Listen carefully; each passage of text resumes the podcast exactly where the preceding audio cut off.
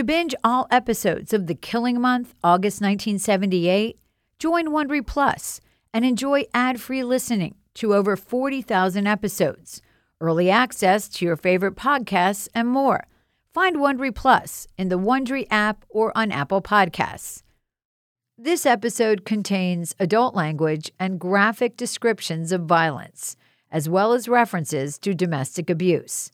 Listener discretion is advised. My name is Shannon Geroso, and my father is Gary was Gary Wayne Crouch. He was murdered by the Johnston gang.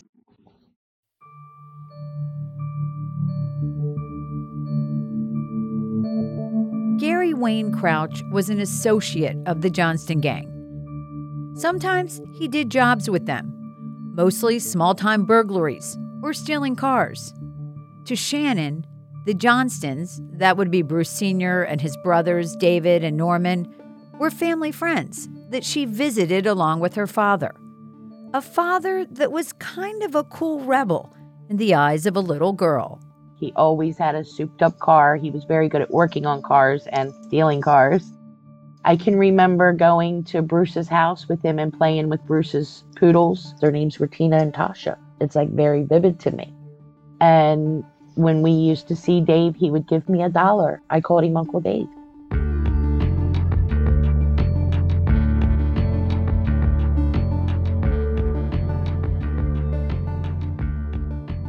Shannon's parents parted ways when she was little, but she still saw her father on a regular basis. I remember he bought me a doll and it crawled. And when it crawled near me, I screamed. I hated that doll, and he felt so bad. And I remember one time he threw a bunch of like a hundred one dollar bills on the ground so I could have them if I picked them up. You know, so I remember some good memories. I do have bad memories. He was abusive to my mom. In addition to being a criminal, Gary was a police informant who secretly taped conversations with people involved in crimes and would occasionally share information with cops if it helped him get out of trouble. It wasn't so much that he was a bad guy trying to turn over a new leaf, it was that he liked to be in the middle of things, to play both sides, according to people who knew him. The tapes were kind of like insurance policies that he would offer up when he needed to make a deal in order to get out of jail. And apparently, Gary was well aware of the risks. Things were getting, I guess my dad was scared and he told my mom, he said, if I don't come out, there's a gun under the seat. On July 13, 1977, Gary gave the Delaware State Police a statement that implicated the Johnston brothers in several crimes. Four days later, Gary went missing. When he didn't come home, Shannon asked her mother where he was. Her mother told her not to talk about him. So I didn't for a very long time. And then one day I asked my mom, Am I ever going to see my dad again? And that's when he was missing. We had no idea. And she told me not to bring it up again, so I didn't. After Gary had been missing for a while, Shannon's mom married Shannon's stepdad, the man who raised her, the man who Shannon would come to call dad. And I can remember him sitting at the top of our steps with a shotgun every night so nobody would come in and try to hurt us. Right. So there was a lot of fear. How long did that fear go on?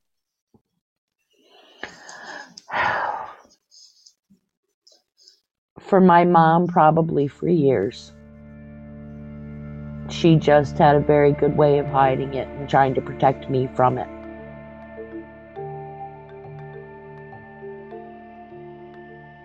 Several years after Gary's disappearance, Shannon found something that finally forced her mother, Joanna, to talk about Gary. I would say I was about 10. I was checking the mail and something come in the mail. It said to Joanna, King for Shannon Pugh because I was under her name. And I questioned her. I'm like, what are you getting for me? And then I found out it was Social Security checks because my father was dead. So then she went back and told me the story. That's when Shannon found out her father, Gary, had died years earlier. And he wasn't just killed, he was murdered with a particular brand of cruelty that was far darker than just putting a bullet in someone's head. Assistant Philadelphia medical examiner Dr. Halbert Fillinger said gravel had been found in Crouch's throat. That after being shot and dumped in a hand dug grave in the woods, Crouch was alive and breathing for at the very least a few minutes and up to several hours before suffocating.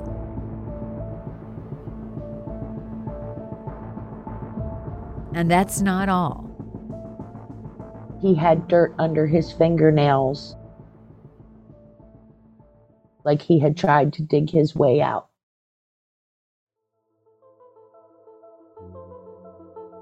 The murder of Gary Crouch obviously had a huge impact on Gary's family. The murder would also end up having a huge impact for investigators trying to uncover all the murders that happened in Chester County in August 1978. Murders they didn't even know had already happened by the time Robin Miller was gunned down in the end of August. I'm Amanda Lamb from WRAL Studios. This is The Killing Month, August 1978, the story of a family crime empire that came crumbling down when the bodies started piling up.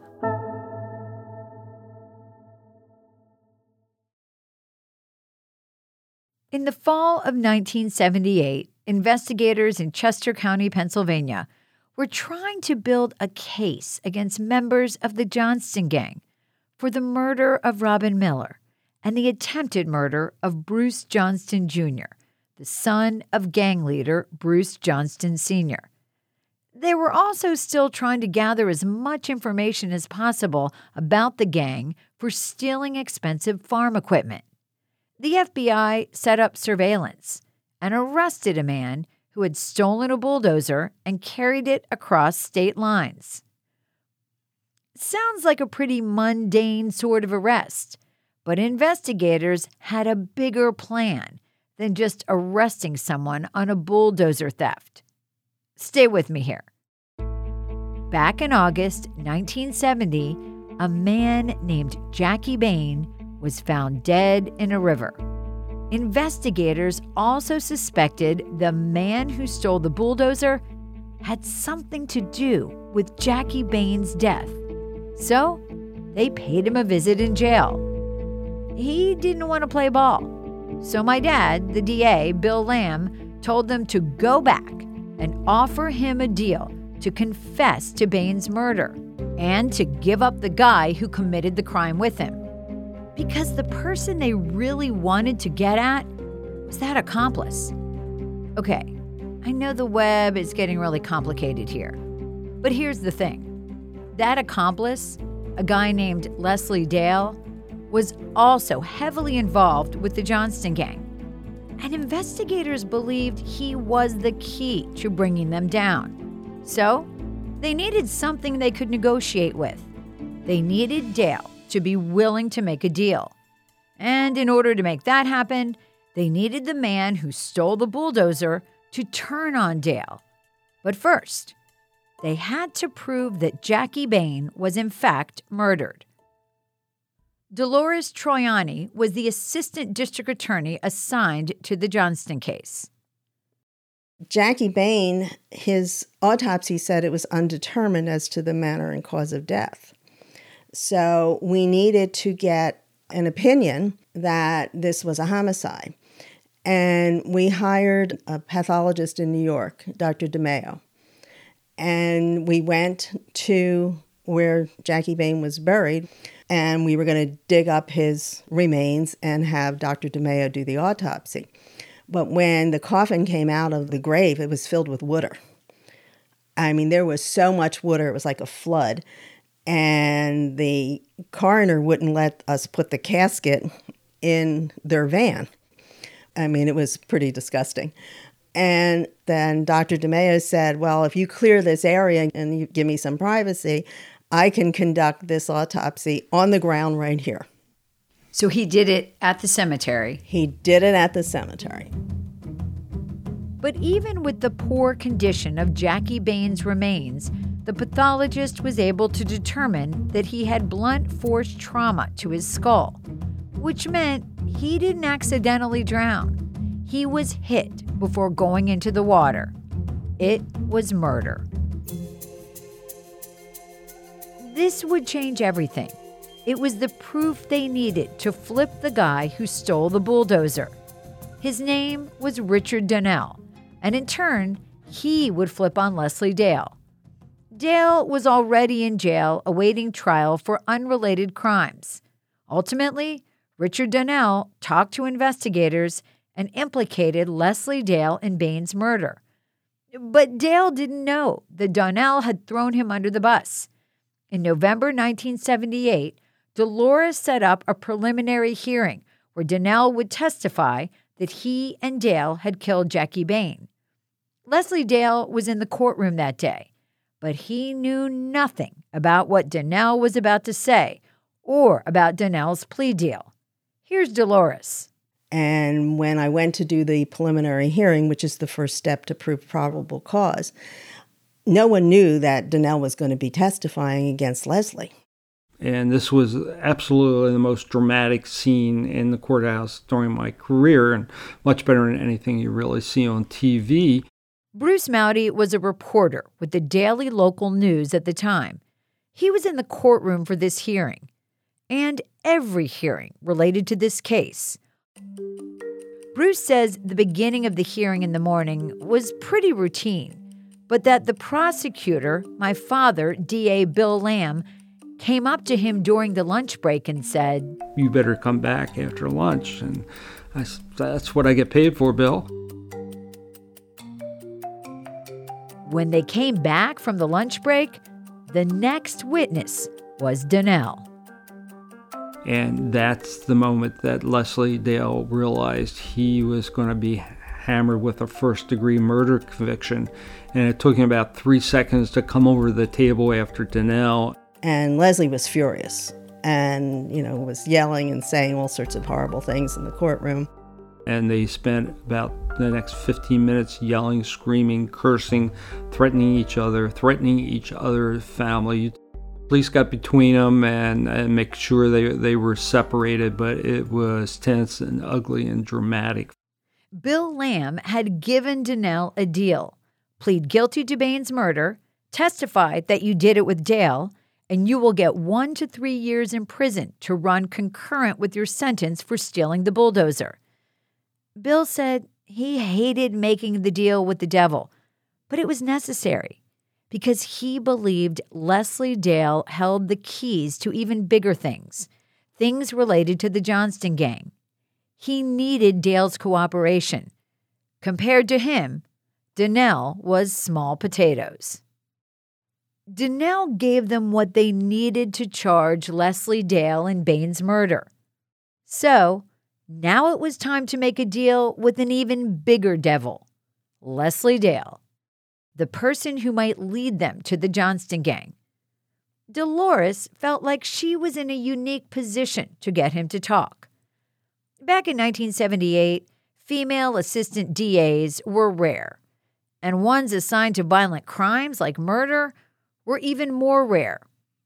And despite Leslie's anger over what had just happened in the courtroom, he wasn't too distracted to notice Dolores. And as Leslie was leaving, he was throwing me kisses. So we then went back and reconvened. What do we do now? And the whole team got together and it came up, you know, well, he was throwing me kisses. Why don't we go to prison and see him? Dolores and Chief Chester County Detective Charlie Zagorski went to the prison and waited for Leslie in the warden's office. And Leslie comes in thinking that I'm there by myself, but Charlie was hiding by the door.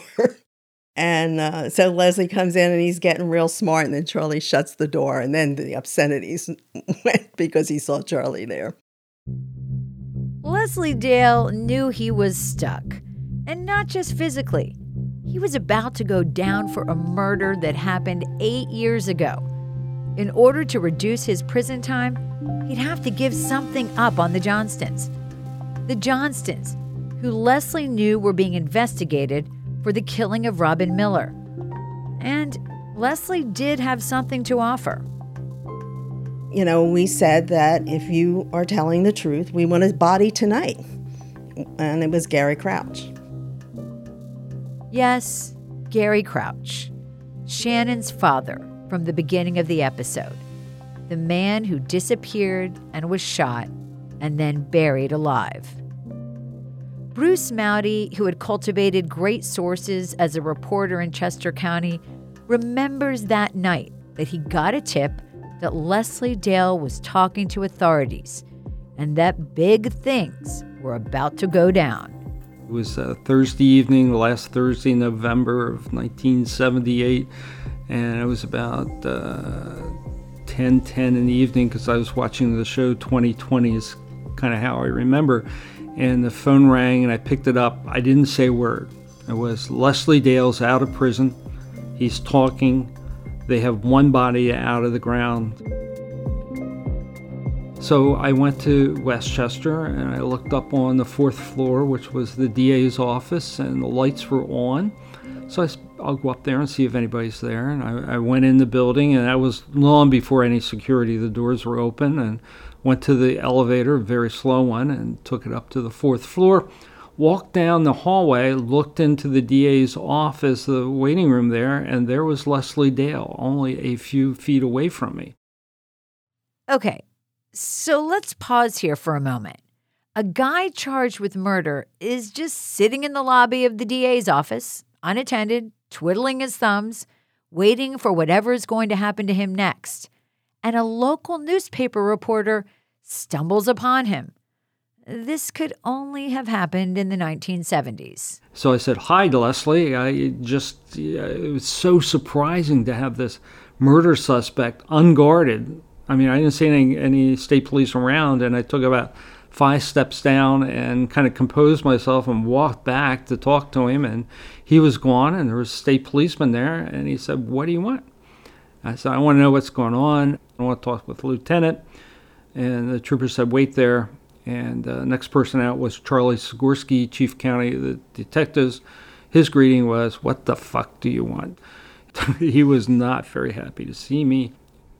Charlie wasn't a big fan of the press, and this was a pretty fragile moment. They've got Leslie Dale charged in the murder of Jackie Bain. They believe he's got information about other murders that might be connected to the Johnstons. The last thing Charlie wants is a pesky reporter lurking around his star snitch. It's pretty tense. You know, we were dealing with murders and victims. This, uh, this was really serious stuff.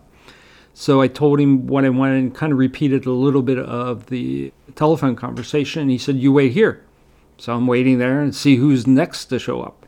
And it's Bill Lamb comes out and, and Bill is always just the gentleman attorney, well dressed, always together, waiting, you know, to go into the courtroom. And that night, Bill's tie was askew. He had mud on his shoes. Bruce could tell from Bill's appearance that something big was going on. But getting Bill to tell him what that something was was not going to be easy. We went back and forth. I saw the mobile crime lab was out there. I said, I'll follow that. He said, Do whatever you want. I'll talk to you tomorrow. And of course, being a reporter, I said, before deadline? He said, yes, before deadline. So I walked back out to the elevator, and uh, one of the county detectives came out, and he, was going to put the crime lab away. And so we rode down that elevator, and I'm so glad it's you know slow because I figured I had three floors to get him to tell me where they were digging. And I said, pretty muddy out there, wasn't it? He says, yeah, we almost got the crime lab stuck a couple times. And I'm thinking, Johnston's southern part of the county, the only road I could think of was Route 1, the major road. I said, Yeah, I was right off of Route 1, right, Joe? He looked at me and gave me a quizzical look. He said, No, it was in back of the Stottsville Hotel. And silently, I said to myself, Thank you, Joe. At least now I had a place to go.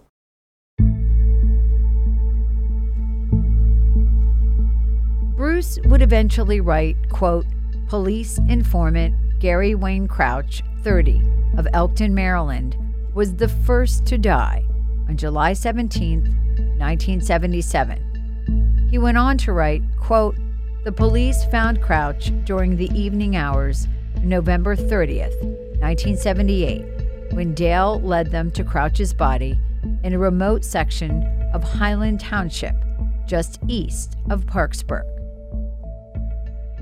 when we got to you know where he was, where he the crouch had been buried, we walked up and Leslie and I were standing next to each other, and he wanted to talk to me, and he told me just about everything as we walked up to that grave gravesite. And he said, you know, dig here. Did you do the actual digging? Yeah, I mean, yes, I was there. I ended up, I remember, we you couldn't identify him, but I ended up with the ring, a ring he was wearing that we eventually identified. But I remember I, I didn't really live that tremendously far from there, and I remember going home and cleaning it up a little bit so that I could put it into evidence. State Police Officer Tom Cloud had been called to the site that night. Tom remembers thinking, They're done. They're, they're in big trouble. You know, they're done. They, don't, they may not know it, but they're done. I remember one really scary detail from this incident that I overheard my dad telling my mother. He said informants told investigators that the Johnstons had been hiding in the woods that night with guns when they dug up Gary Crouch's body guns that were aimed at him, aimed at all of them. Thankfully, nothing happened. But this detail, it always stuck with me. The road to arresting Bruce Sr. and his brothers wasn't clear yet. The prosecution team had more murders to uncover and more questions to be answered. But for Gary's family, the question of what happened to him would finally have an answer.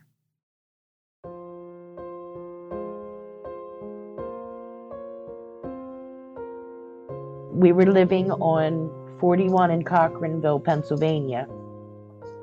And my great grandmother called my mom and she said, Joanna, do not answer the door, turn off the TV, the radio, and don't answer the phone until I get there. And I remember when she got there, they turned on the TV and it was all over the TV, and my mom was screaming. And I went out and I said, What's wrong? And she said, Gary's dead. That meant nothing to me because I didn't know my dad is Gary, you know? So I'm like, Oh, okay. And I went back to my room. Remember, Shannon was just three when Gary disappeared and four when his body was found. And it was years later that Shannon's mom would connect the dots for her. But the legacy of Gary's murder, both for Shannon and for the case being built against the Johnston gang, was starting to take shape. After the break, how Gary's murder went down, and Shannon talks about her life in the shadow of that murder.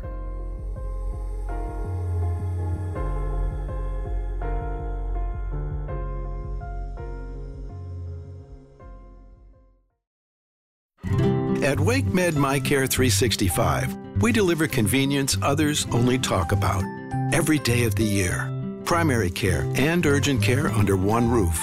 Multiple locations, virtual visits, walk in or schedule an appointment online. From annual physicals and routine care to sinus infection, strep, or the flu, we couldn't be more convenient.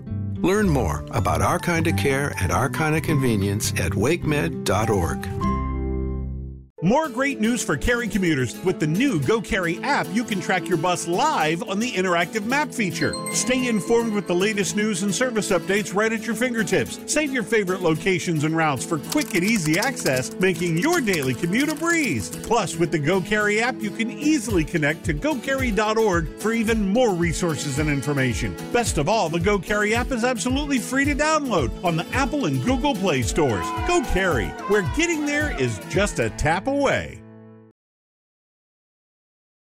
Leslie Dale told the investigators that he and Bruce Sr. had met up with Gary Crouch on the night of July 17, 1977, at the Wooden Shoe Inn in Jennersville, Pennsylvania. The men told Crouch they needed him to come with them to commit a burglary. Leslie said the whole thing was a setup that Bruce Sr. knew Gary had snitched on him to police about crimes they had committed together, and Bruce wanted him gone. Leslie said Bruce Sr. paid him $3,000 to participate in the murder. They dropped Gary's car off at the Ramada Inn in Chadds Ford and stole a Cadillac. Leslie said that he and Bruce Sr had dug a grave in the woods for Gary earlier in the day. In Leslie's first version of the story, he was driving the Cadillac. Gary was in the passenger seat, and Bruce Sr. was in the back seat. He said it was clear that Gary knew something was up, that he was getting fidgety. Leslie said suddenly, Bruce Sr. shot Gary in the back of the head. Leslie's deal with D.A. Lamb was that he would take them to a body and that he wasn't responsible for killing anyone else other than Jackie Bain. But pretty quickly after this night, Leslie's story started to unravel. Other men who had fenced stolen items for the gang told investigators that Leslie had bragged about shooting Gary. Faced with the truth, Leslie finally confessed, saying that Bruce Sr. was driving and that he had shot Gary in the back of the head, not Bruce. He later famously shrugged off the inconsistency in his story, saying to anyone who would listen, quote, So I switched seats, end quote. The lie cost him his deal. Leslie also bragged that he had handled everything like a champ, but that Bruce Sr. was a wimp who couldn't stomach the sight of blood. The blast had sent blood all over the windshield as Gary slumped in the passenger seat against the side window. Leslie said Bruce's eyes got wide and he stopped the car and got out. He said he had to force Bruce Sr. to get back in the car so they could get to the gravesite. They then took money from Gary Crouch's pockets and, according to Leslie, rolled him into the grave with his eyes still open.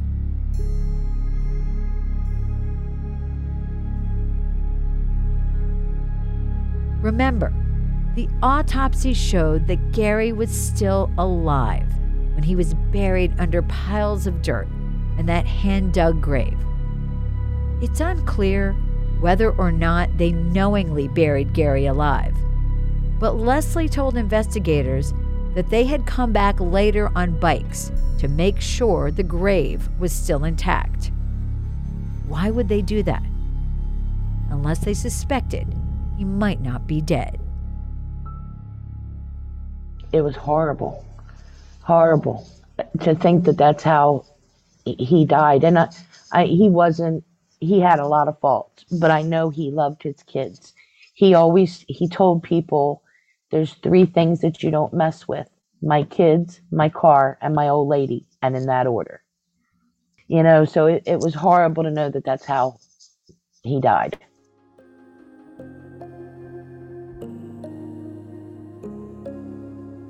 This story, her father's story, has stayed with Shannon Geroso throughout her life.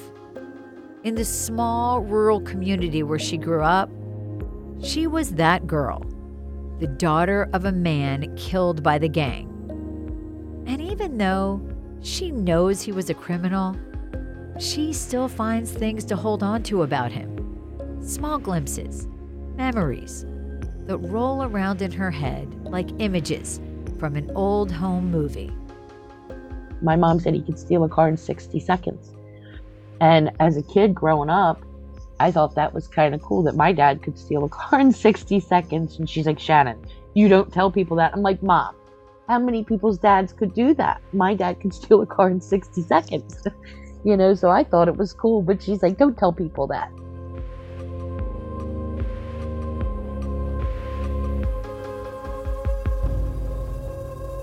Today, Shannon is happily married with a family of her own, children and grandchildren.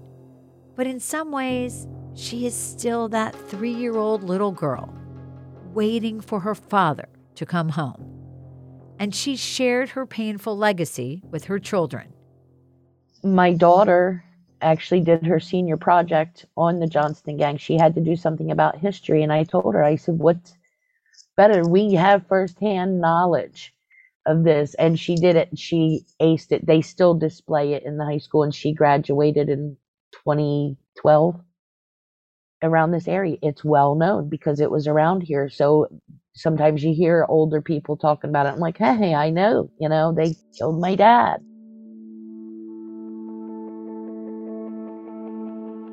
I mean, it sounds like it had such such a ripple effect on your family. It did. It did. And I try to hold on to all the memories. There are times that my grandmother would tell me, You can't really remember that. I'm like, I do, you know, because it was such a huge part. I feel like I hold on to everything. I remember the very last time I saw my dad. You know, him and my mom were fighting. And he said, I want to see my daughter. And she picked me up and she held me up to the door and she said, You see her? It's the last time you're going to see her.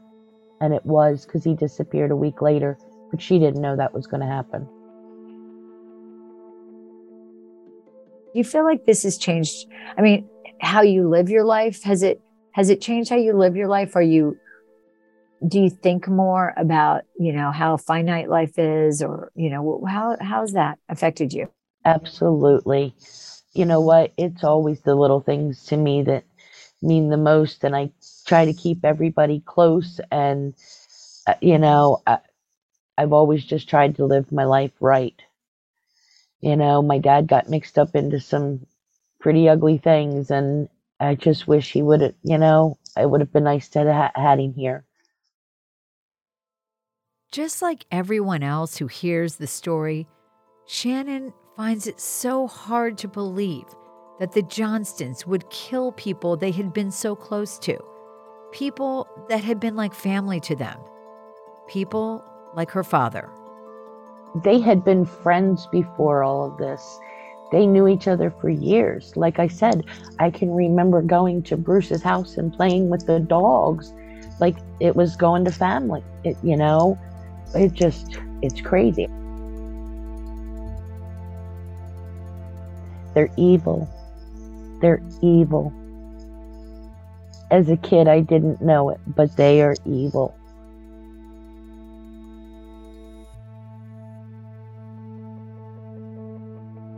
In the fall of 2022, I went to the spot where Gary was buried. And it's a very bucolic spot. It's out in the woods. Right now it's fall and the leaves are changing and the, even though it's raining, it's actually very serene, very pretty. It's a dead end road. Uh, there's just a handful of houses out here. Not sure how many there were 44 years ago. But right now, it's just a very quiet, kind of serene, wooded area with a stream running through it. The leaves are changing. There's a light rain falling. And a man was killed here and buried here. After talking to Shannon about her loss and how it's impacted her life, the memory of the visit to the spot where Gary was buried seems even more intense than it was in that moment. Because now I know the rest of the story that Gary Crouch, for all of his flaws, had a daughter that loved him, who, to this day, is still missing what could have been a relationship between a father and a daughter, one that could have grown and evolved over decades if given the chance.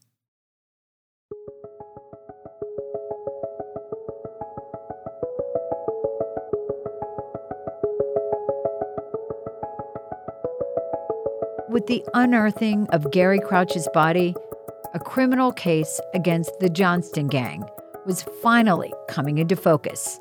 At the center of that focus was Leslie Dale, once a gang member, now a snitch. We'll hear a lot more about Leslie in upcoming episodes.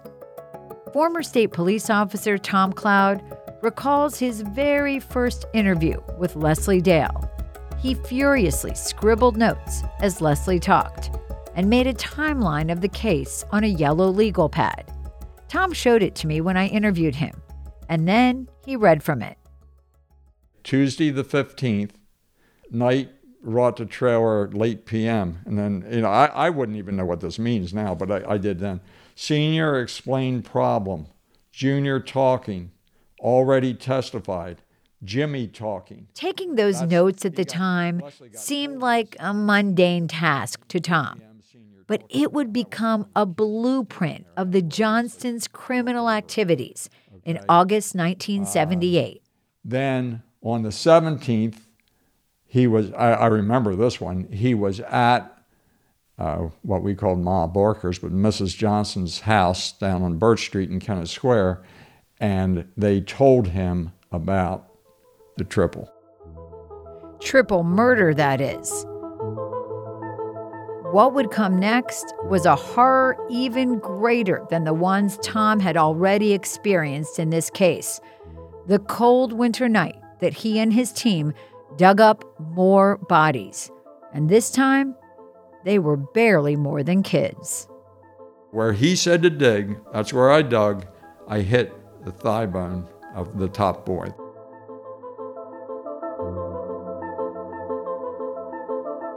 I'm Amanda Lamb, and this is The Killing Month, August 1978.